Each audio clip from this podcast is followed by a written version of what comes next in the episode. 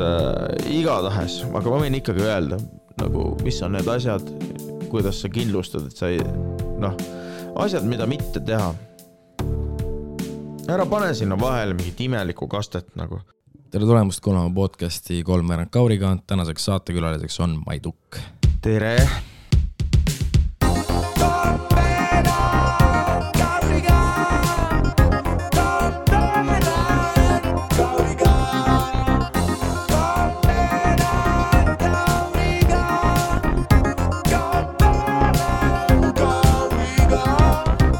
Ja äh, kõigepealt äh, võiks äh, rääkida, et mi- mis mees sa selline oled, millega sa tegeled? kuule, täna siin rääkisin just õppejõuga hommikul. ta mõtles, et peaks nagu midagi tegema või siis tegime videokõne, kus ma ütlesin talle, et ma ei viitsi koolis käia. ja siis ta oli nagu coach natuke ja ütles, et et pole vaja. jah, ja ütles, et polegi vaja ja et kõik on arusaadav, ma teadsin enne ka, et kõik on arusaadav, nii et ma, ma ei tea, mis, mis. kas mul sellest, ei no tore, hea ikka on äh,, kuidas nüüd öelda, alla kirjutada või, leht pöörata. aga kas mul sellest mingit kasu päriselt oli, noh, mitte väga, aga no hea, et sai endast teada andnud, sest ma ennem ei, ei suvatsenud seda teha. ja, ja äh, oota, tõmba veits kaugemale mikker, proovime niimoodi. jah, ja nii on fine. ahah, väga hea. et äh, aga sa, sul on siis enda äh,, ma ei tea, live podcast ja äh,, mis, tuleb siis Üpsiloni alt. siis seesama iga pühapäev, kus sa ka käisid sellel kus ma ka pühapäeval. käisin äh,, seda saab järele vaadata juba, jah. Twitch'ist saab niikuinii, ma ei ole lükanud seda ülesse Youtubesse. ilmselt kui see tuleb välja, siis vast on. see tuleb esmaspäeval välja.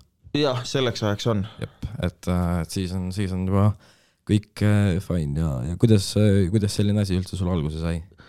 podcast'i tegemine või? jep, ega ma ei planeerinud seda eriti küll, ma ei olnud eriline fänn ka, ma ei kuulanud väga palju.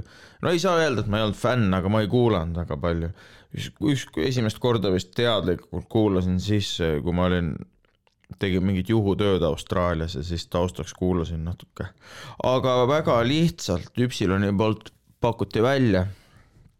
Nad hakkavad laive tegema tule tee, ole life coach ja siis äh, ma alguses nagu proovisin ka mingit sellist ja tegingi, proovisin ja tegingi sellist äh, nagu mock life coach'i või sellist. aga siis see kuidagi sujus sinnakanti, et seal elama, eriti life coach imisega pistmist pole peale nime.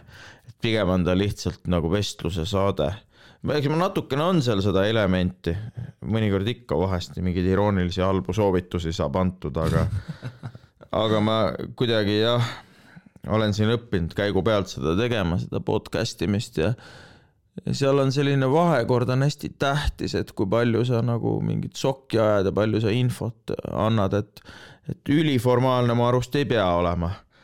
et see pole minu arust see koht, et seda teeb Ahto Lobjakas juba aga, aga nagu kui sa liiga palju mingit soga ajad, siis sellel kaob nagu kuulamisväärtus ära. Et siis, et kui läheb nagu liiga õllelaua jutuks, et seda saab jah, kuskil neli öösel kuulata juba. ja siis ma jah, aga kuna see life coach imine on suuremas osas ikkagi kõik eh, noh, mitte tõsiseltvõetav, siis ma seda sinna liiga palju sisse igaks juhuks või sisu kvaliteedi mõttes enam eriti ei pane. mm. -hmm. aga nagu räägi üldse, mis see Üpsilon on? Üpsilon on siis väljaanne, üpsilon.postimees.ee, üsna värske väljaanne. ma nüüd niimoodi kirvega panen, et kui vana ta on. oota, mul läheb, ma tuletan, kui vana ta on, ma kohe tuletan sulle.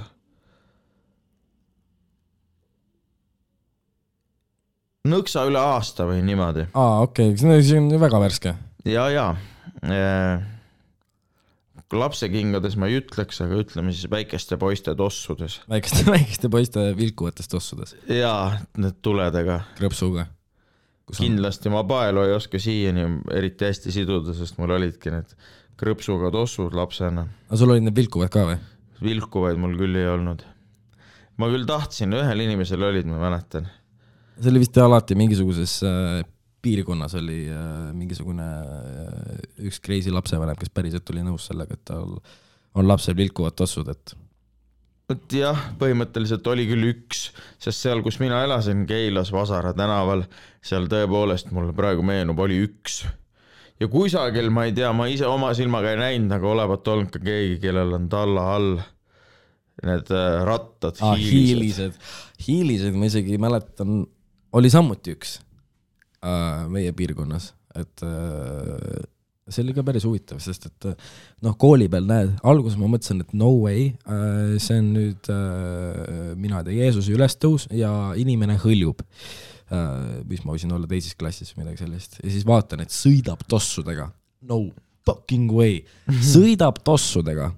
Ja no eriti lahe oleks olnud nagu see, kui sul oleks olnud nagu äh, noh, need ka veel vilkuvad, kindlasti on olemas sellised hiilised, mis on ka vilkuvad ka veel, ma eeldaks. et, et see oleks olnud nagu eriti äh, premium, et äh, aga jaa, eks siis sa noh, meil kunagi ei olnud vilkuvaid tossusid, mina jah olen ühel inimesel näinud ja minu arust neid hiiliseid ma nägin ka vist ainult ühel või mõnel. no see on sihuke asi nagu orkut, et see nagu väga pikalt ei olnud teema. et tegelikult nagu ei ole. sa olid Orkutis või? Kunagi ikka, kõik olid, tähendab kõik eestlased ja türklased olid Orkutis kunagi. no Orkut on nagu minu ajast nagu way ammu nagu, et, et ma no jot jah no. Reit, Reit ja Orkut on asjad nagu, mis, millest ma olen ainult kuulnud. no siis sul ei õnnestunudki vanemate meestega, kes sinuga sõbralikud olid, reidis suhelda ja aastaid hiljem aru saada, et nad pedofiilid olid. ah, oli selliseid asju või? mul oli üks sihuke asi küll jah äh,. Aga see oli nagu mingi levinud asi või, vot ma ei tea, no levinud oli see, jälle türklased, kui see olid need MSN-is olid need nahkhiirega, põhimõtteliselt olid siuksed nahkhiire smailid olid ja mingi sogane nimi, siis teadsid, et see on türklane, kes tahab beebist näha su genitaaliat. see oli What the, see oli väga tavaline, see oli nagu Omegles umbes vist, et ei no Omegles nagu- ma saan aru, et seal tuleb kohe mingi, mingisugune pilt ette, et äh, ja tüübist, kellel on nagu äh, lihtsalt äh, alates nabast nagu seal kaamera ees, aga nagu niimoodi, et sul oligi mingi tag, et, mis, mis mõttes tag? et ei noh, selles suhtes nagu mingi element või sümbol, et, et kui sa, et sa oled Türgist ja sa oled äh, Nahkhiire. pedofiil äh, nahkhiire smile'iga, noh. Nad ei pruukinud alati pedofiilid olla, need võisid, ega nad ei teadnud, et ma kaksteist olin, kui ma Ah. ah. nad vastu võtsin, aga neil oli kõigil ühesugune see konto küll jah. see nahkhiire teema. äkki see oli mingisugune ühing? Ma ei ole mitte kunagi nii kaugele sellest süvenenud, aga võib-olla, võib-olla tõesti äkki neil olid mingid oma foorumid ja mingid omad gängid ja mingid arutelud. seda, et äh, oh, tšekk seda, ma ei tuki. jah, oh, see on norm boys. ma ei tea jah, ma kurat tahaks väga loota, et mitte. aga see oleks ikkagi välja tulnud nagu. Aga neid tuli üks, ütleme sihuke mingi vahe tuli ikka kõigile, kellel üldse MSN oli mingisugune no kakskümmend, kolmkümmend tükki korraga ikka tuli. MSN-i samuti pole olnud. vot jah, no see on nagu Messenger, lihtsalt nagu veits vanem. kas seal olid need liikuvad emotsid ka või? ja need nahkhiirekesed ka lendasid, mingist hetkest olid, minu arust vist oli niimoodi, et oli MSN üks kuni kaheksa. Ja siis pandi asi, see asi kinni, enam-vähem nii, nii palju neid oli ja MSN kuues vist või midagi sellist juba nagu olid eh, liikuvad emotsid jah. okei, okei. ja siis sa said seal näidata, mis laulu sa parasjagu kuulad ja, aa, nagu, nagu, nagu Spotify's sa näed, et äh, keda sa follow'd. ja põhimõtteliselt sama funktsioon oli, et sa said, seal oli seal nagu nimi ja siis oli nagu mingi lisapealkiri või midagi ja siis selle lisapealkirja all sa nagu näitasid, mis äh, laulu sa kuulad. mäletan ükskord, seal, seal võis ka näidata, mis filmi sa vaatad, vaatad reamees Ryan'i päästmist, siis seal on kõik täpselt kirjas, Saving Private Ryan punktid vahel, siis mingi Akso DVD ripp seitsesada kakskümmend, vaata. ja mõnikord ei olnud seal reamees Ryan'i päästmine, mõnikord jäi keegi vahele mingite asjadega, milleks üldse nii noored inimesed ei ole luba antud nii noortele inimestele. oli niimoodi ka või? mul ikka tuleb meelde, üks konkreetne kord tuleb küll meelde. et nägid lihtsalt mingi sõber äh, ja siis äh, jookseb see link selle alla? no mitte link, aga nagu see video nimi jah. aa, video, no mingi eba, ebasündse nimega ikkagi. issand jumal. aga ma jah, ma ei tea, internet oli ikka lahe koht nagu. ma vot ma ei teagi jah, kas sa äh, oled üks nendest inimestest, kes ei mäleta ilma internetita üleskasvamist või? Äh, ei, ei kindlasti mitte, minul, minu ajal oli mingigi toode internetis kindlasti olemas. ei, ma mõtlen just vastupidi, et sa ei mäleta, et seda, kui ei olnud ja, ja, ja niipidi, niipidi, niipidi. post-internet ja ma olen post-internet. et äh, kuigi ma mängisin küll äh, pinballi, see oli hea mäng, siis äh, äh, sest et seal oli ainult kaks nuppu, mida sa pidid klõpsima ja lootma lihtsalt, et sa pallile pihta saad. Siis äh, mis veel oli Windowsiga kaasas mingid mängud? Solitaire, see oli, aga ma ei saanud kunagi aru sellest. sa olid liiga loo-, laps vist selle jaoks. no olin küll, aga siis oli mingisugused mängud olid veel. Minesweeper, Minesweeper samuti, ei saa mitte midagi ma ei aru. saa siiamaani, mitte keegi ei saa, ma ei usu üldse, et keegi on olemas siin maailmas, kes oskab Minesweeperit mängida. no see on, ilmselt see on nagu üks nendest tüüpidest, kes vaata Backmani äh, kokku jooksutas ja tegi nagu nii high score'i, et see mäng crash'is lihtsalt. see on võimalik või?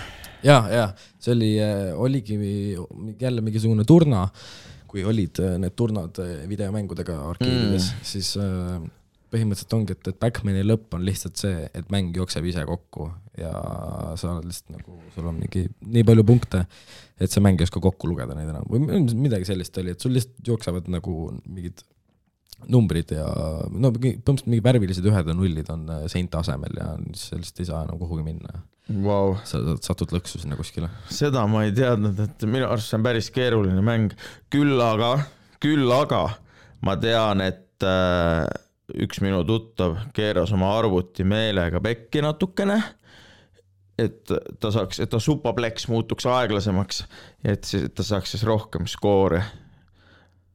mis mõttes, kuidas rohkem skoor? nagu, üks mäng on Supaplex, supaplex, nii. ma ei ole seda kunagi mänginud, aga see on mingi vana mäng. ja siis ta nagu muutis oma arvuti aeglasemaks, et tema Supaplex oleks aeglasem ja et ta saaks rohkem punkte. aa, et see on mingi, et see, et noh, veits lag'iks, vaata. jah, just, just, ahah, okei et see, et sihuke nipp on olemas, et okay.. väga huvitav. vaat see on tõesti huvitav. ja siis ma olen veel niisugust asja elus kunagi teinud, kogenud, et äh, floppy diskidega ühte mängu teise arvutisse viinud, GTA ühte, mis pidime siis üks viiskümmend korda eda- edasi-tagasi käima. kuidas, eks see GT1 oli siis pealtvaates ja, ja ja GT2 ka GTA kaks ka, ja siis kolm tuli. kolm oli esimene, mis oli 3D-s jah jah. uh,. kuidas floppy diskidega? nagu floppy diskile mahub üks koma nelikümmend neli megabaiti. üks, oot, oot, oot, üks koma nelikümmend neli megabaiti. mahub ühele flopile, siis sul on mitu flopit ja siis sa pakid need lahti, need failid. ma ei, mis asja, mis kuradi teadus see veel on? no saab teha nii noh, siis sa teed need kõik ühe koma nelja megaseks, selle installeri, ma ei tea, kuidas, aga sa teed selle mängu mitte ühe koma tükkideks, üks koma nelikümmend megabaiti. ja siis äh, käid edasi-tagasi ja siis pakid jälle lahti, võtad unzip'id või unwinrar'id. selline süsteem on edasi-tagasi. okei okay,, vot see on ikka next level. mul on nagu see, et, et ma olen täpselt äh, sellest äh, satsist, kes ei oska isegi torrentida, Mm. mis on nagu kõik ütlevad kõige lihtsam asi maailmas. Ja mul on olemas isegi see mingi Q-torrent, mingi veebbrauser asi või noh, mina ei tea, mis ma. tean, mis sa mõtled jah, et noh, see mingisugune veider rohelise mm mm. logoga -hmm. tüüp, no ma kutsun seda U-torretiks, aga see on vist mingi lambda või mingi asi. no mida iganes, igatahes see veeb on nagu olemas. ja ma ei oska mitte midagi sellega peale hakata, kõik ütlevad ülilebo, otsi sealt üles torrent, tõmba läbi selle, ma ütlen, ma mul on niigi puust arvuti nagu ma ei nagu, ma ei taha, et nagu see pauku teeks, et see noh, niigi teeb nagu käivitades lennuki häält, et või noh, sest apparently nagu kõik teised oskavad torrentida. Ja kõik on mingid, aga nagu kus sa nagu filme vaatad? no järelvaatamises telekas. see on nagu, see on mu piir, see, see, see on minu, see on minu li- limiteeritud tehnoloogiaoskused on see, et kus ma oskan nagu üles otsida sealt äh, telekavast selle mingisuguse ühe filmi ja siis, siis ma saan seda vaadata. vot siukest äh, asja nagu telekas, tegelikult on, valetan, on, aga ainult selle vabade kanalitega, mis on siis ETV üks, kaks ja pluss või jah mm,? kas Kanal kaks ei ole ka? ei, enam ei ole? pole kunagi olnud mu teada. vabalevis Kanal kaks, no vabalevi, see on see, paned lihtsalt mingi su- suvalise antenni endale Jaa, sinna. ja minu arust oli Kanal kaks ka. pole võimatu, aga enam ei ole okei okay,, okei. ähm,. vähemalt minu kodus ei ole igatahes. Aga jah, torrentimise, mul alguses ka ajas segadusse, aga ma õppisin selle ära üks kuuendas klassis. ja tõmbasin hästi aeglase kiirusega mingeid asju alla ja laadisin neid CD-le, selline DVD-dele nagu, see oli nagu hobi natuke. ma nüüd tagantjärele mõtlen, et noh, et äh, ma olen, kujutad ette, kui ma oleksin seda CD kirjutamist, seda aega millegi muu peale kulutanud lapsena ja see oleks võinud olla ükskõik mis, ma oleks võinud teha trenni, mängida pilli, joonistada kasvõi, ma oleks võinud kasvõi mediteerida.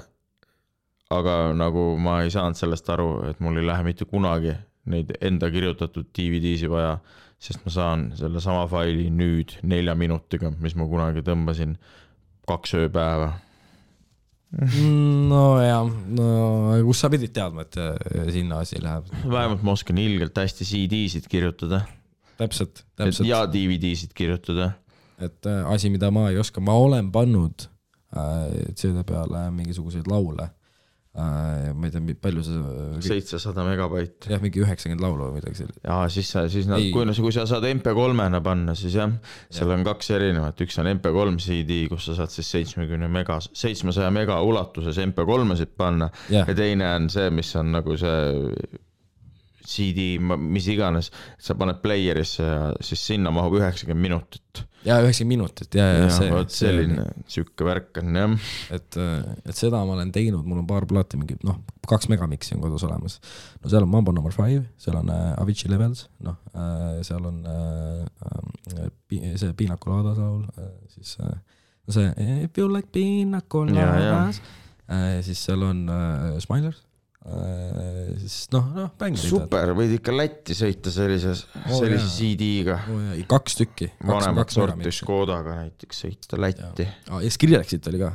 vaata Skrillexit mul ei ole, ma ei ole mitte kunagi pannud ühegi, ühegi plaadi peale.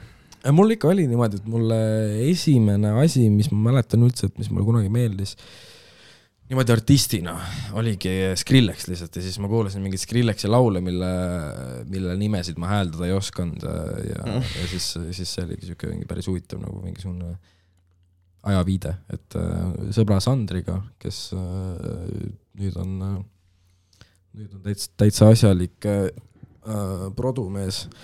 Ja siis äh, see on päris naljakas, et minu arust nagu dubstep äh, sellel ajal veel eriti oli siuke mingi noh, kui sa nüüd tagasi, tagantjärele kuulad, suht mõttetu muusika minu arust. no see on täpselt see, mis ma ütlesin, et nagu Orkut, mille kohta ma ütlesin, et see on nagu Orkut, MSN või? ei, ei, ei, ei, sa ütlesid nagu Orkut äh..., ah jumal seda teab. ühesõnaga nagu Dubstep on nagu Orkut, et seda nagu tagasi ei igatse. nojah, et aga sa kindlasti leiad kuskilt mingi venna, kes ütleb, et underground dubstep on ikka veel täiega teema. aa, raudselt on, üks, üks tüüp on mul isegi mingisugust praegust äh, dubstepi äh, lasknud, kas mitte Aasia ei tee mingeid dubstepi pidusid või? ei tea seda. et, et minu arust on ka mingid sellised teemad ikka veel jõus, et äh, oota, aga sul ise üldse, sa teed, ikka, teed ju ka muusikat? ja, ja nüüd hakkasin tegema hiljaaegu. tähendab, ma tegin kunagi ülikooli ajal bändi ja värki ja ma mis ikkagi, bändi? no mingi bänd meil oli aa, mingi bänd, davai. äh,. mis t- meeldis nagu funkmuusika meile. ja me seda tegime natuke aega, aga see ei soiku. ja siis ma midagi siit-sealt veel ikka. aga nüüd ma võtsin nagu kätte ja otsustasin, et ma hakkan reliisima ja, ja tegema nagu ise arvutiga mussi. no bängar laul Leiba tuts, seesama, see, see on noh, see on bängar. aitäh. Sul on, on veel ju üleval. No mul on see üks laul on veel, mille nimi on Maksa võlg. siis on see kebaabi laul ka, aga seda ma ei loe nagu reliisiks, sest esiteks ma ei saatnud pressiteateid välja ja teiseks äh, sellega noh, see ei olnud, no sellega kaasnes igasuguseid muid asju, kogu see kebaabi kontseptsioon kaasnes sellega, seega kuna see muutus, kasutame siin sellist peent sõna nagu interdistsiplinaarseks. Mm,, siis äh, ma otsustasin, et ma ei võta seda eraldiseisvalt lauluna ja võtan Leebe tutsu ikkagi oma esimeseks singliks. mm. -hmm. ja pluss ma julgen vist nii ka öelda, et selle Leebe tutsu lauluga oligi niimoodi, et kui see kebaabi laul oli ikka täitsa naljalaul, siis see Leebe tutsu laul oli ikkagi seal nagu ka, aga mitte nii väga naljalaul kui esimene, mis oli puhtalt naljalaul. Mm -hmm. äh, aga sa ise, mis sa muidu mängisid bändis või laulsid või? basskitarri mängisin. ja me praegu mängid ka nagu bassi vabal ajal? kui aega on, siis jaa, tahaks rohkem jõuda mängida kuulsit luuletust ähm,. ja sa, kas sa käisid muusikakoolis või? Kohe jõuan, tegelikult on Leeb tutsu peal ka basskitarr, aga seda pole, ma arvan, seal kuulda, see on nii ära, ära tehtud. ja, ja ma mängin enda lugudesse ka bassi tihtipeale mitte sünteka pealt, vaid basskitarri näol. aga noh, mõni, alati see nagu ei jää sinna. muusikakoolis vanemad käskisid mul minna, kui ma olin teises klassis Keila muusikakooli äh, klaveri erialale. sealt visati mind aasta aja pärast välja, sest et ma ei harjutanud, mul ei olnud klaverit, millega kodus harjutada ja siis mulle osteti klaver, aga ma ei harjutanud ikka. ja siis mulle osteti, siis mind kuidagi suvalt mingi tõsteti üle trompetisse või midagi. trompet meeldis rohkem või? kuule ei, mul ikkagi vanemad ikka käskisid käia, mulle ei meeldinud üldse see muusikakool nii väga ja ma siiani tegelikult noh, tore, et käisin, midagi mööda külgi nüüd maha ei jooksnud.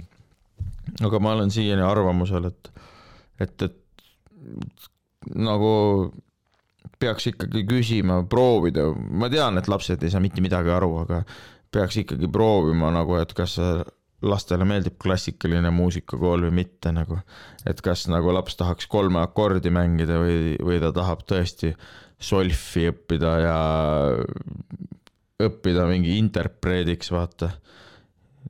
ei, selles suhtes ma olen sinuga täiesti nõus, et, et äh, halvim asi, mida saab äh, lapsevanem teha, lihtsalt äh, ongi see mingisugune sundimine ükskõik mille näol olgu see sport, muusika äh,, mingisugune muu asi, mingi veider hobi, ma ei tea äh,, linnuvaatlus nagu, sa ei saa enda last sundida linde vaatlema, kui talle meeldivad hoopis kitsed või noh, or some shit. et äh, mingisugune selline näide, et äh, aga sest mul oli niimoodi, et äh, mul tuli ise kidra, kidra õppimissoov täiesti kuskilt äh, puu otsast ja siis oligi niimoodi, osta punkti eest, ostsin viiekümne euriga endale kitarri äh, koos kotiga ja rihmaga. See tuli välja, noh, ma vaatasin, et mul on lahe kitarr, tuli välja, et äh, noh, see ei sobi isegi küttepuuks. mm.. et kas sinna peale oli Williams kirjutatud ei, mul oli mingi, mingi, mingi MS, mingi mm.? mul oli mingisugune teine asi, igatahes suht täiesti nagu no plärises, kuidas, no, no jube kitarr lihtsalt, et äh, mingi, mingi mõlk oli sees kuskil mingi kaela peal ja siis ma arvasin, et see on lahe, sest et see on nagu veits katkine. et aga, aga siis ma sain äh, päris kaua, mängisin muusikakooli pilliga, enne kui ma enda pilli ostsin, mingi kaks aastat äh, mängisin muusikakooli pilliga, et äh, mis, mis ei olnud ka väga hea. aga kas see oli siis akust või see oli? siis äh, alguses oli akust, see, mis ma ostsin Ostast, see oli akust, aga siis äh, ma läksin esimesse tundi äh,, õpetaja vaatas pilli üle, ütles, et see on täielik pilbas äh, või noh, ta ei öelnud no, niimoodi otse, aga ta ütles, et, et, et see küll mingisugune instrument ei ole ja siis äh,, siis ta küsis, et, et miks ma üldse akusti võtsin. siis ma ütlesin, et äh, ei, siis ma ütlesin talle, et tegelikult ma tahaks elektrikat Hmm. siis ta küsis, et miks sa üldse akusti võtsid. ja siis ma ütlesin, et no me vanematega arutasime, et kõigepealt tuleks nagu see selgeks saada. ja siis ta ütles, et, ei, mis asja, ei, et võta, ma annan, näe, ma annan sulle selle, vaata, siis andis mulle mingisuguse väga odava strati, mis kõlas täitsa normaalselt. kes see tore, kus muusikakoolis siis, ma käisin äh, Kiili muusikakoolis vabaõppes, et mis äh, asi see vabaõpe on siis? vabaõpe on see, et sul ei ole solfi ja sul on üks kord nädalas see. Vau, vot see oleks midagi, mis meil oleks võinud olla. jaa, aga ma seda viga ise aastaid hiljem parandasin, ma hakkasin ise muusika noor, noortekeskuses õpetama lastele sarnases vormis, vabaõppevormis siis korra nädalas bassi. Ja seal ma ka arutasin enda tollase juhatajaga, siis no ütleme ülemusega. aga ülemuse ma, ma ütleks ainult tegelikult noh, siukse peale, kes kuskil laos karjub mu peale, et selle kohta ma ikkagi ütlen noortekeskuse juhataja või tööandja kurat ei, tööandja oli Keila linn, suva, mitte ülemusega äh,. et tegelikult sihukest asja ole, et see on hea, et noortekas on selline, et kõik lapsed ei taha nagu, et neid sunnitakse klaverit mängima. Ja jah, ma ka poleks tahtnud, mis see, et see võtab kogu rõõmu ära, kui ma tõesti selle vaba õppe pealt nagu ühel hetkel tunnen, et tahan süveneda, siis ma võiks seda solfi kõrvale võtta.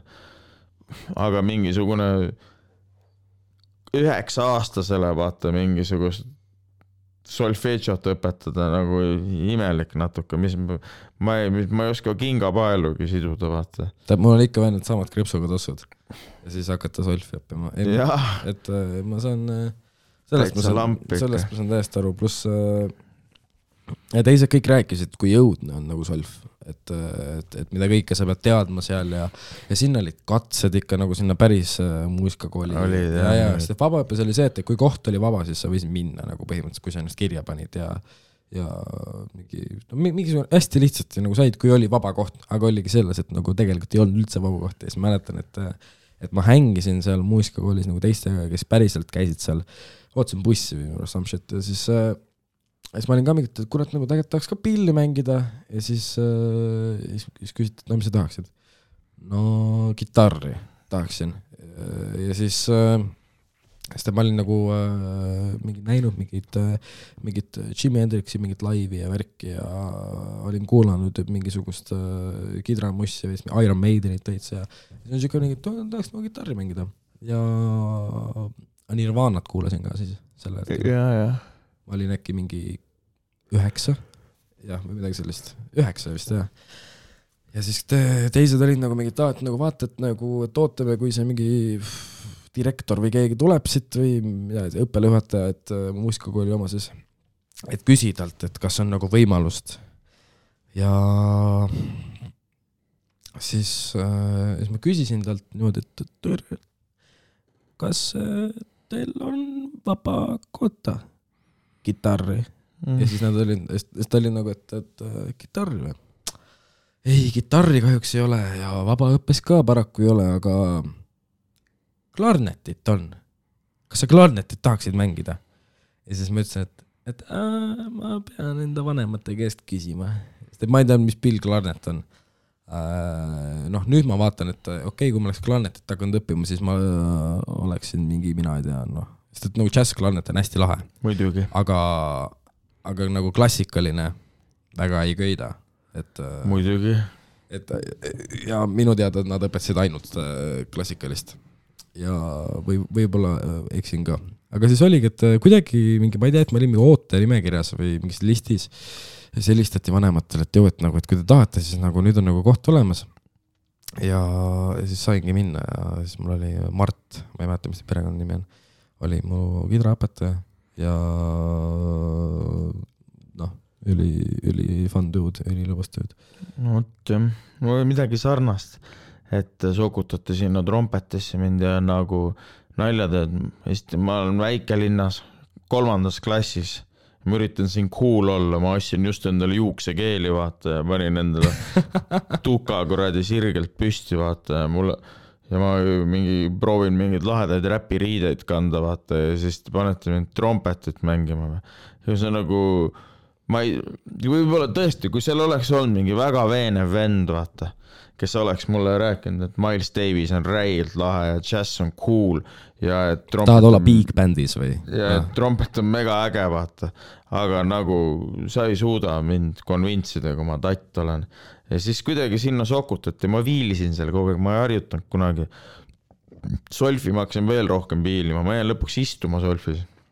aa, ja see oli ka asi, mis hirmutas mind, et, et sa said istuma jääda, meil ka, ma teadsin ühte tüüpi, kes jäi istuma. ma olin nagu mingi no way, ma ei taha jääda istuma. see isegi, see ei ole isegi mingi päris kool, mingi Jaa, lisa jaa,, mingi mängukool ja siis jääd seal ja saad istuma. hindeid ka ja, ja ta ütles, et kõik saavad kogu aeg kahte, sest keegi solfi ei oska, keegi ei viitsi teha nagu, siis ma olin mingi oh shit, ma ei taha üldse nagu seda, ma tahan nagu fun olla ja mingi veits nagu siukest nagu tärki. ja ma ei tea, meil ühesõnaga jah, see võttis mul küll isu ära mõneks ajaks, aga ma ikka mingid kuidagi, no lõpuks ikka jõudsin selle pilli juurde nagu täitsa ise vabal tahtel. et no tagantjärele mõeldes võib-olla tõesti oleks, oleks mingi teine isu olnud sellel asjal, kui kui nagu poleks sunnitud trompetit mängima. Oo oh, jaa, ei noh, selles suhtes, et trompet on nii keeruline pill ka, et, et seda nagu, no muidugi seda peabki nagu alustama, noh, kõiki instrumente võiks alustada võimalikult vara, aga nagu mõned on, mõned on ikkagi palju mitte nii nagu mingid keerulised, minu arust puhkpillid on lihtsalt kõige keerulisemad ja, ja, I ja po- so. ja poogenpillid. puhk- ja poogenpillid on nagu nii keerulised, et äh, no sest mis siin toimub üldse. nojah, I guess so jah. No sest et viiul nagu, kuidas sa üldse näed, viiuli see, ma ei tea, fretboard või kuidas sa seda ütled vist seda. on, no frette seal ei ole, aga kael äkki no on. või kuidas see nagu kael töötab, et nagu, et mida nagu kõrgemale sa lähed, seda väiksemaks lähevad need nagu vahed ka, millal nagu, kus, kus äh, pooltoonid äh, vahetuvad ja nagu, nagu nii keeruline. et, et mul on väga suur respekt äh, kõikidele, kes mängivad äh, üldse mingit instrumenti ja seda väga hästi, sest et see on ikkagi, no see on ükskõik mis asjaga, et äh, Commitment jah. see on lihtsalt commitment, et mis on see reegel, et kümme tuhat tundi ja siis, siis võid lugeda ennast asjatundjaks. ma, ma ei tea jah, ma ei tea, kas ma usun sellesse kümnesse tuhandesse tundi. oleneb ka, kuidas sa need kümme tuhat tundi teinud oled. jaa, no muidugi jah, ma ütleme nii, et kui sa oled midagi kümme tuhat tundi teinud, siis see ilmselt halb selles ei ole, aga ma usun, et mingeid asju on palju kiiremini võimalik saavutada ähm,. vot, nii, aga äh, oota, mis muusikat sa ise kuulad üldse? ma kuulan, ma ütlen sulle kõige basic uma vastuse maailmas, seinast seina, aga praegu hetkel viimati ma võtsin ühe house'i klassika ja läksin selle Go to this song radio Spotify'st. Mingi Chicago House või? ma arvan küll, et see võib Chicagost täitsa olla jah. ilmselt küll, ma ei ole sinna süübinud veel, ma alles avastasin selle laulu kuskilt Tiktokist ah,. aga mm, siis täna kuulasin seda, raadiost tuli Mihkel Raud, Käed, sihuke bänd nagu Generaator M, generaator jah. Mis siis on Generaator M-i laul Käed ja Mihkel Raud on sellest nüüd uue versiooni teinud, ma nüüd kuulasin seda. kas generaator M mitte ei olnud ka tema bänd või? generaator M oli Hendrik Sall-Salleri Ah, Sall- bänd, aga nad käisid jaa. läbi jaa. sellel ajal, ei olnud tema bänd. ja siis ähm, ma mõtlen, mida ma siin nüüd veel niimoodi viimasel ajal olen kuulanud mm.. muidu oli pikalt põhiline disko, soul äh,, house ja siis äh, jah, diskot, disko ehk siis ja selline seitsekümmend disko soul, seitsmekümnendate. jah, disko ja funk olid pikalt põhilised ja nüüd siis äh, natuke kuulan tümmi ka ikka ja poppi püüan kuulata mm, analüütilise mõtlemise näol. sportlikust huvist. jaa, ma arvan, et peab teadma ikka, kui nagu mussiga tegeled, et mis popimaailmas toimub, siis seda muidugi. päris palju häid asju on, peab ikkagi mainima, et äh, päris hea on praegu see, mul sõber ütles siukest asja, et tal on hea meel, et Eesti on, Eesti muss on praegu palju paremas kohas, kui ta oli kümme aastat tagasi, et siis, kui Sven Lõhmus domineeris, et see, mis praegu toimub, on ta arvates palju parem. Mul isegi peast, kes kümme aastat tagasi oli Keter Jaani vist või? no vot jah, Keter Jaani. Liis, Liis Lem-, ei, Liis, Liis Lemsalu vist juba oli jah. siis juba oli, Ines oli vist juba viisteist aastat tagasi või? Ines oli vist rohkem viisteist aastat tagasi, no Ines on suht äge. Ines on ülilahe, aga kes see lõhmusel veel olid mingid? oi, seal oli Laura ja ah. Nightlight duo ähm,. Mida iganes, igast asju veel. ei tule praegu rohkem ette jah. ma ei, Ma, Mari, Mari-Leen, Mari-Leen. Mari-Leen. no jah, ma praegult nagu ei oskaks öelda, no see ongi see, et, et, et iga, no ongi umbes kümne, kümne aasta tagant vahetub see, noh, sellepärast on ka nagu igal pool mingi moes või jah, moes või moodis, moes ikka jah. moes, et, et moes ja, ja kunstis ja üleüldse kultuuriliselt on nagu kümnendi kaupa nagu võetud see, et see on minu arust äh, vist siuke mingi standardasi, et aga, aga see on see lihtsalt, on vist see kalender, vaata. jah, tead see, kus on need aastad ja värgid ja, ja, ja aastate värgid, ja, ja, ja klassik, klassik. Need kuidagi lähevad nulli iga kümnendiga. ja, ja, ja siis on hea lihtsalt nagu järge pidada ja, ja Ja, muidugi, muidugi ja, ja see ei lähe vaata eriti nagu see lähebki see ei saa nagu sassi ka minna jah. ja see lähebki äh, nullist üheksani põhimõtteliselt läheb see esimene aga number. nii ta on ka, et selle, ma olen ka mõelnud niimoodi, et on äh, vaata, et need, et nagu mood tuleb tagasi siis, kui asi ei ole enam piisavalt vahetu.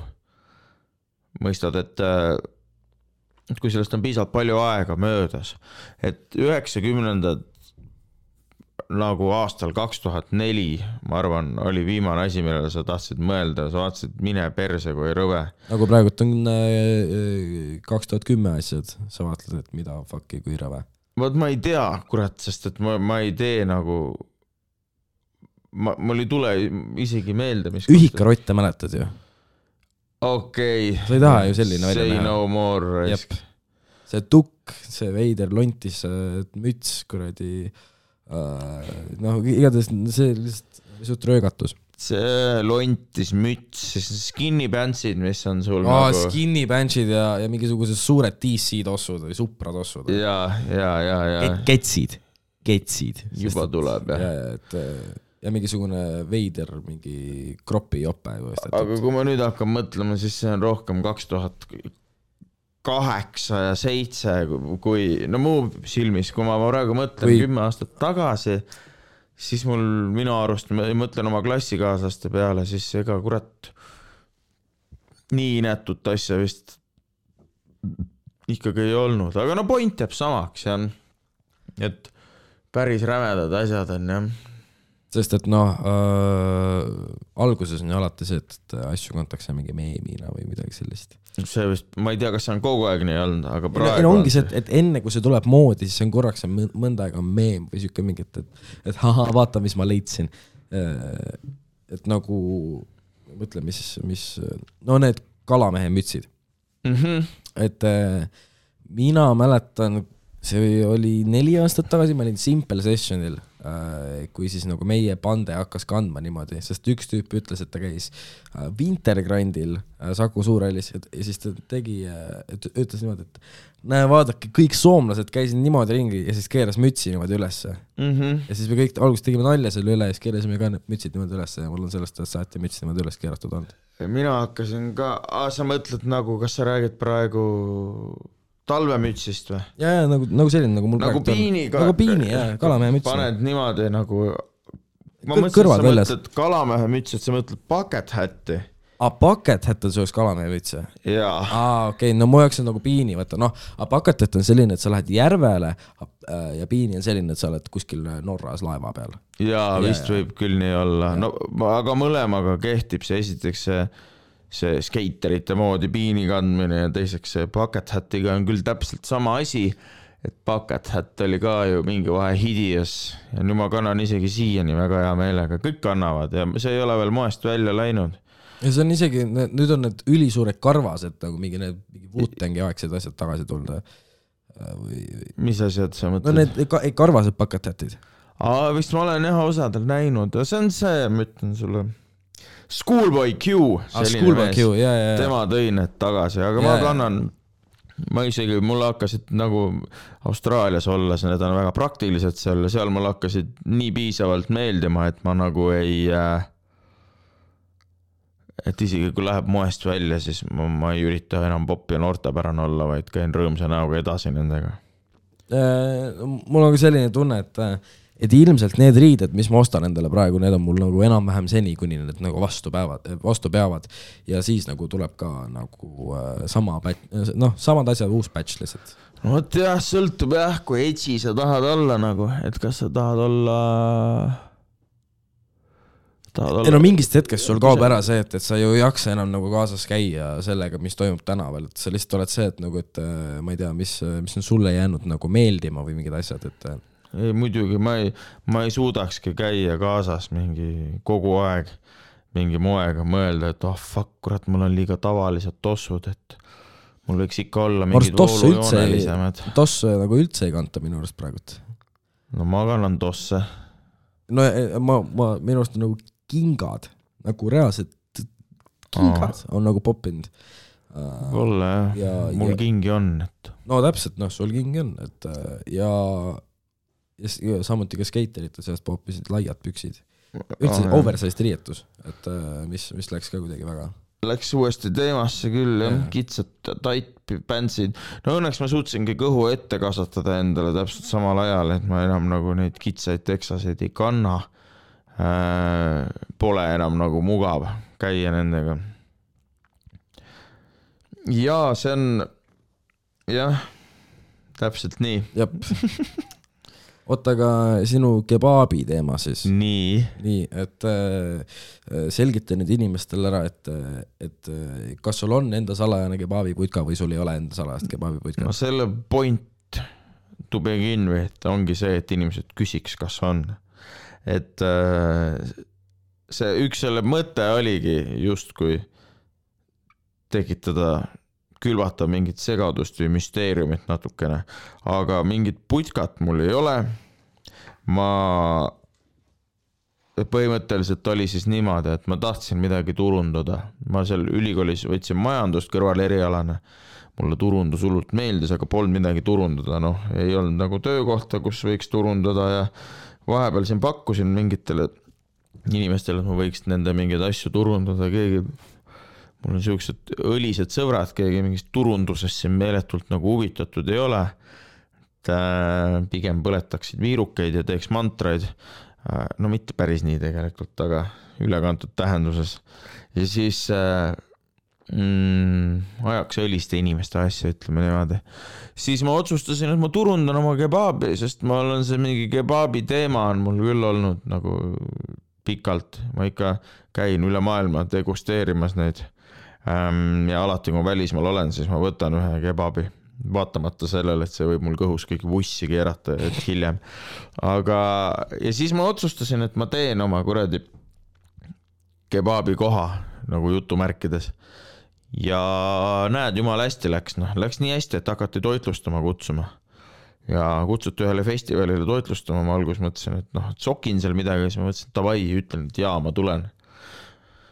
Ja sellega läks nüüd küll niimoodi, et tuli koroona, Krom festival oli see. Mm,. Sveta baari rahvas korraldab, kolmandat korda proovisid seda teha. Ja siis jälle mingi koroona jant ja siis oli küll sihuke mõte, üks tüüp ütles ka, et mõtle kuradi, et Tommy Cash tuleb, esineb seal, tuleb, sööb su kebaabi, teeb pilti sellest, vaata. Ma mõtlesin, et Tommy Cashile küll kebaab meeldib. Eestis head kebaabi on teha hästi lihtne, sest standardid on nii madalad, aga see läks, ühesõnaga tuli koroonapiirangud, aga ma tegin siis ikkagi pop-up'i Sveta baaris ja Tommy Cash oli täiesti seal. Ma arvan, ma ei tea, kas ta mu kebaabi pärast tuli või ta juhuslikult oli seal, aga mu kebaabi ta ei söönud ja pilti ta sellest ei teinud, sest et see oli see laud, kus olid omanikud, sinna ma oleks pidanud nagu lihtsalt viima neile, eks ole, mitte raha küsima, aga kuna me amatööride puhul nagu ikka ei tee asju päris õigesti me ei teinud prep'i nagu üldse hästi ei tei-, ei teinud seda prepi asja ja siis me lihtsalt ei jõudnudki selle lauani ja ei saanudki talle seda kebabit anda. aga, aga näed, see noh, seal ta oli, igatahes see oli siis pop-up, seal me tegime ja see läks väga hästi ja olekski läinud väga palju paremini, kui me oleks suutnud. kui me oleksime suutnud siis äh, mõelda nii palju, et võtta keegi kampa, kes on seda varem teinud, nimelt toitlustust, kes oleks meile öelnud, et äh, te olete lollid. Preppi peab tegema, muidu ei saa seda asja teha Been there, been there. ah,. ma alustasin äh, köögis äh, võikude tegemist ja siis oli küll niimoodi, et äh, mõtlesin korraks lasen üle, et äh, no worries, vaata küll ma jõuan nagu äh,. ja oligi mingi pausi aeg, niimoodi tramm sai läbi, prep on otsas, aeg on hakata uut tegema. aga ma mõtlesin, ma chillin niisama, mingi esimene, teine nädal, teine nädal tööl, midagi sellist ja siis, kui tuli uus tramm, siis ma nagu idioot nagu samal ajal, kui on vaja, kui on tellimus, samal ajal lõikan nagu asju, et äh, nagu ja, ja otse vahele siis sinna, et, et, et mitte nagu äh, valmis prepist, sest et äh,, sest et miks mitte.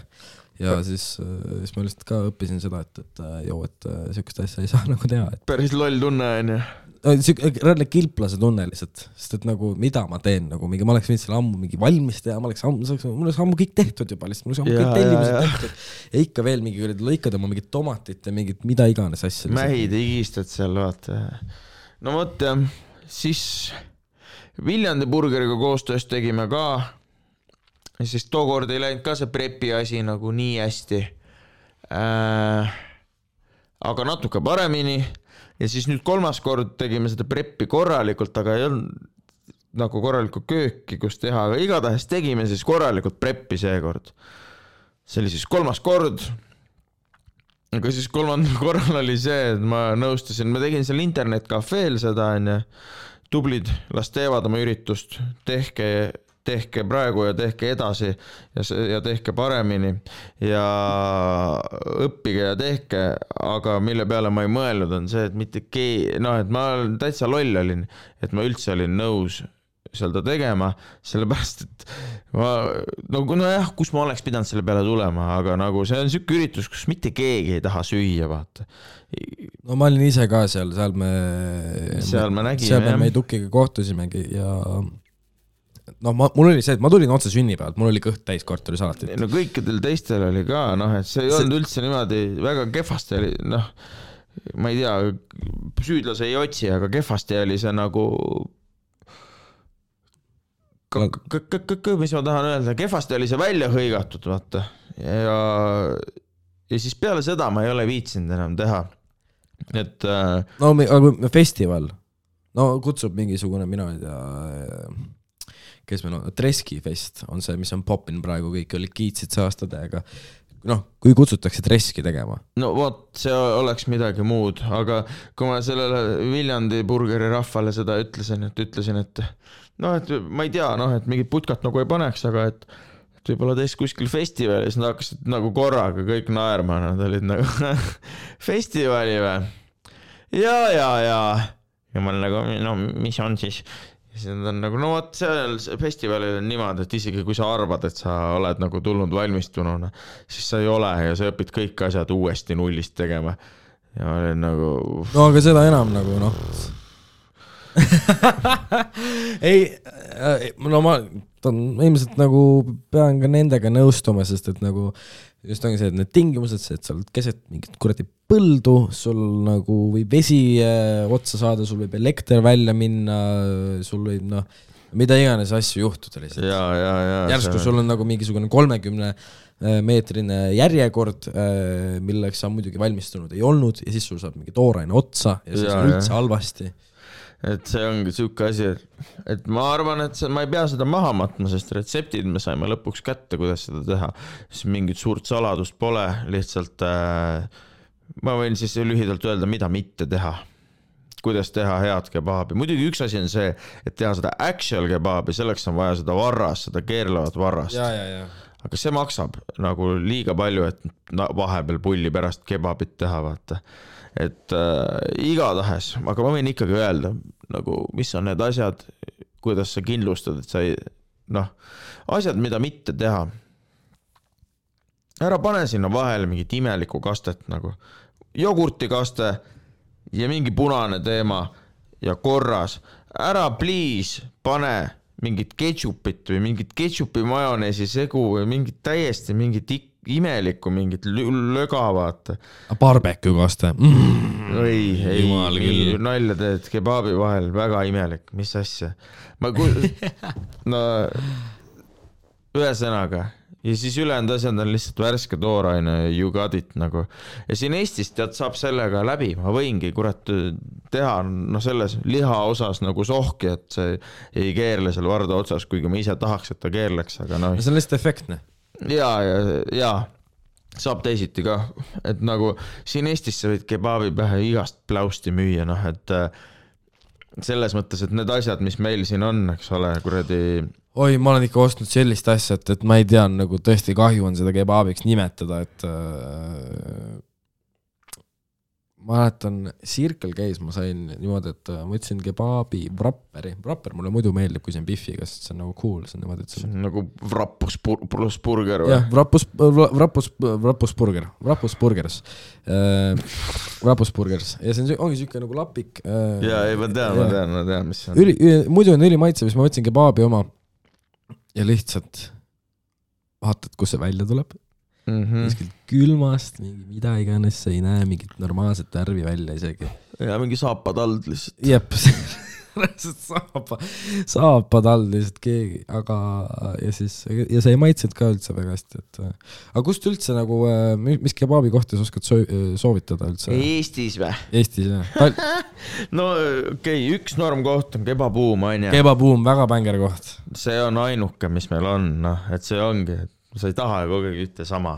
see on praegu, ma ütlen, siis Tartus vist on üks koht, Kebab Stop, kus on ka vist suht actually päris kebaab siis on äh, mm, Istanbul kebaab, mis on seal Tallinna maanteel. see on ka väga nice. aga seal nad panevad hapukurki vahele, see on ikka nii mööda, no täiesti imelik, mis, miks sa nii teed, miks sa paned siin, mida? aga mulle meeldib hapukurk kebaabi vahel või yeah.? no siis see on see meie puhul sihuke ananas pitsa peale vaidlus, et ah, okay, okay, mõnele okay, meeldib mõnele ei meeldi yeah,. Yeah. siis arusaadav. siin ma ei saa sellist nagu noh, sedasama öelda, mis ma nende kastmete kohta ütlesin, et kui sulle meeldib, siis mõnele meeldib, mõnele mitte, aga see kastmevärk, seal nagu on ikkagi üks ainuõige vastus, et peaks ikka mõndadel vendadel mingid kastmed ära keelama, noh aga äh, seal Istanbulis, kas seal mitte nad ei tee seda pitat ise seal äh, mingi selles mingisuguses veidras ahjus või? ei ole võimatu. et äh, mul on mingisugune mälestus täiesti X-mälestus sellest, et nad teevad seda niimoodi, et sa tellid pita kebaabi ja nendel on küll see tainas olemas, aga siis nad noh, veel äh, vormivad sellest selle pätsi ja siis viskavad nagu noh, on need, vaata, et kus sa viskad selle vastu seina sinna. no võib-olla on jah. et igatahes ma tean seda, et, et, et nad teevad värskelt selle, minu teada, võib-olla mitte, võib-olla nad võtavad selle külmast ja lihtsalt soojendavad ülesse, aga nii, kuidas mina mäletan, on see, et, et nad teevad ikkagi äh, selle värskelt ma pean põhjale minema, kas me saame äh, pausi teha või? ega meil tegelikult palju lõpuni ei olegi jäänud et.... no siis kannatame, ei pea kuhugi minema. igatahes nende kebaabidega on jah selline lugu, et äh, see Istanbul kebaab oli kunagi seal Estonia kõrval, siis ta vist oli rohkem nagu hitt. aga, aga juba ammu-ammu ta kolis sinna Tallinna Ülikooli juurde, see on natuke siukse nukra koha peal, vaata asukoha mõttes. et ma, ma väga harva viitsin nimme liikuda kuhugi imelikku nagu kanti, et kebaabi osta ja Bröder kebaab on ka olemas, see asub seal ähm, lastehaigla juures Mustamäel. Ja see on ka suht decent, aga seal ikkagi ka ma, ma ei ole siin Eestis isegi kebabuumi kohta võib öelda ka nii, ma ei ole siin seda nagu nii-öelda äh, õiget või sihukest, kus ma olen nagu oo oh, nice, et sihukest asja ma ei ole siin saanud. kõige ligilähedasem vist ongi see kebabuum, mis on tegelikult väga hea, aga see tunne, mis ma saan, kebaabi tunne, mis ma saan alates Poolast, otsapidi juba Lätt, Leedust, aga ütleme, et kuskil Poola, Tšehhi, Saksamaa, et seda tunnet ma siin Eestis saanud ei ole veel ja, jah mm. -hmm.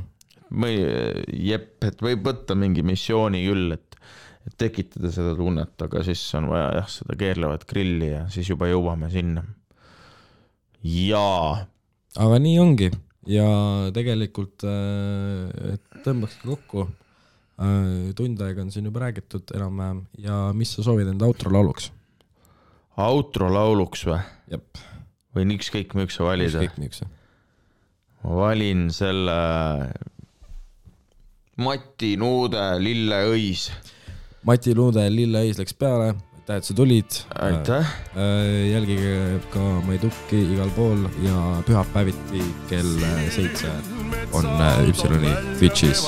ja iga pühapäev näete mind erinevate inimestega erinevaid juttu ajamas ähm,. sissejuhatus uude nädalasse kõigile.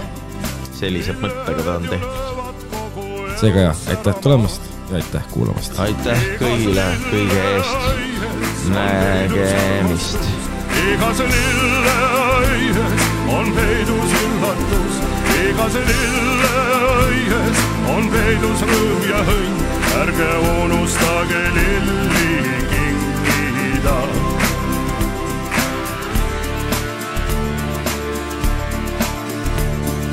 mis teeks loodus ilma lilleõieta, kuhu siis mesimumm paneks oma pea.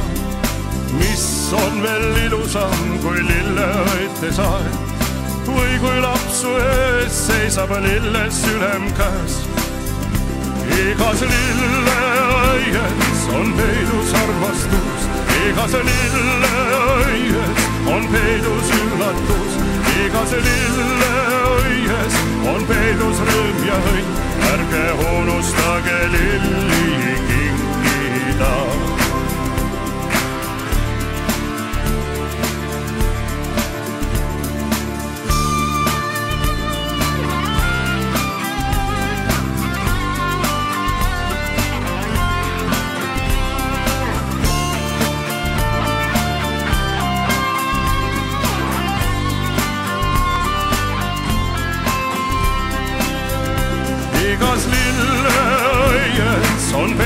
peidus armastus, igas lilleõies on peidus üllatus, igas lilleõies on peidus rõõm ja õnn, ärge unustage lilli kinkida. igas lilleõies on peidus armastus, igas lilleõies on peidus üllatus, igas lilleõies on peidus rõõm ja õnn, ärge unustage lilli kinkida. igas lilleõies on peidus armastus, igas lilleõies on peidus üllatus, igas lilleõies on peidus rõõm ja õnn, ärge unustage lilli kinkida. ärge unustage lilli